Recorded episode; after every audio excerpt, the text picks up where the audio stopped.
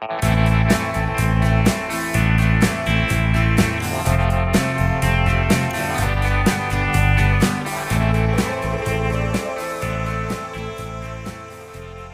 guys, welcome to the Speaking American English podcast. My goal is to teach you guys the English spoken here in the States. So if you want to speak like a local American, or you just want to figure out what the heck we're saying, I can assure you this is the right place. So kick back, relax, and let's get ready to rock and roll.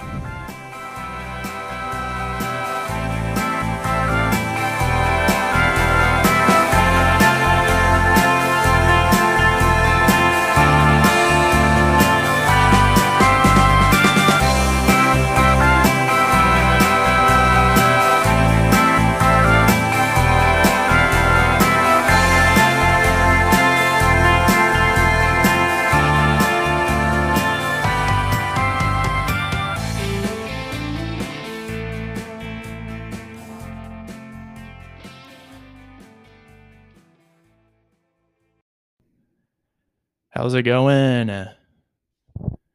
Today we're going to speak about fantasy football. Fantasy football, guys. Uh, and, you know, since this is the time of the year when it's really popular, when football's on, um, you know, that's a lot of that's a lot of guy talk is fantasy football. Um, so it's really good to know about this, um, especially if you're interested in sports. But even if you're not, you know, um, lots of good conversations can come from either playing fantasy football or just knowing about it. Um, and then even potentially joining one. And yeah, so we're going to dive into that a little bit. Um, but first, the riddle is I'm taken from a mine, shut up in a wooden case from which I am never released, and yet I am used by almost everybody. What the heck am I? What the heck am I? A mine, a mine is a um, basically a cave where people um, get coal out of. So um, that's what that is. Or you can get other uh, material. It's basically um, an open area underground that is man-made um, to get resources to extract resources from. So the answer is pencil lead. All right, so fantasy football. So the first fantasy football leagues can be traced back to early as 1960s, but it's not just how it was today. They did the old pen and paper style, not as convenient, a little bit more uh, difficult actually. Um, but uh, Bill Winkenbach created some of the first fantasy football leagues. Um, so that's very, very impressive. And that's where it came from, this guy. Um, he came from Oakland. And so, yeah, um, things got considerably easier once the internet became involved. And the game truly didn't take off until the game was more automated. And it's really taken off now with about 60 million people playing fantasy sports in North America. Wow, that's crazy. Um, and I imagine it's more popular now than ever with people, you know, they have more time during the coronavirus. Um, and little things like this, where it's a fun little hobby, um, this is definitely taken off, I'm sure. Um, and yeah, some people take it real, really seriously, um, where they like maybe have like a with the draft because you have to draft the players um, for your team. And um, some people have like draft parties uh, some people don't take it so seriously and do automate like automated drafts um, so yeah. Um, there are three main types of fantasy football. Is traditional um, leagues in which the competition can run for an entire season. Um, normally culminating in playoffs. And there's dynasty or keeper leagues. Dynasty leagues are drafted in the same way to a traditional season long league. However, they continue indefinitely. Um, there will be a follow up draft each year for rookies. Um, keeper leagues are very similar the main difference being not all the players are retained year to year. A keeper league will have a designated number of players each owner can decide to keep on their roster. Then you got a daily, a daily type of uh, fantasy football league, and an accelerated version of the traditional format in which the contestants are conducted over shorter periods, such as week or a single day. Online daily fantasy football is traditionally managed by companies running widespread betting pools that can involve thousands of players. In the United States, the two largest daily fantasy firms are DraftKings and FanDuel.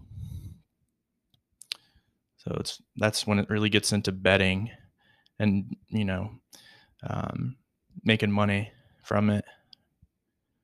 Um, yeah, basically, um, there's scoring involved, where essentially one point for like passing yards and passing yards, and then you have one point for 10 rushing yards for running back, um, then one point for 10 receiving yards for a wide receiver, um, and then six points for a touchdown, which could be for um, anybody, um, and it just etc. So it's there's a whole point system involved with this.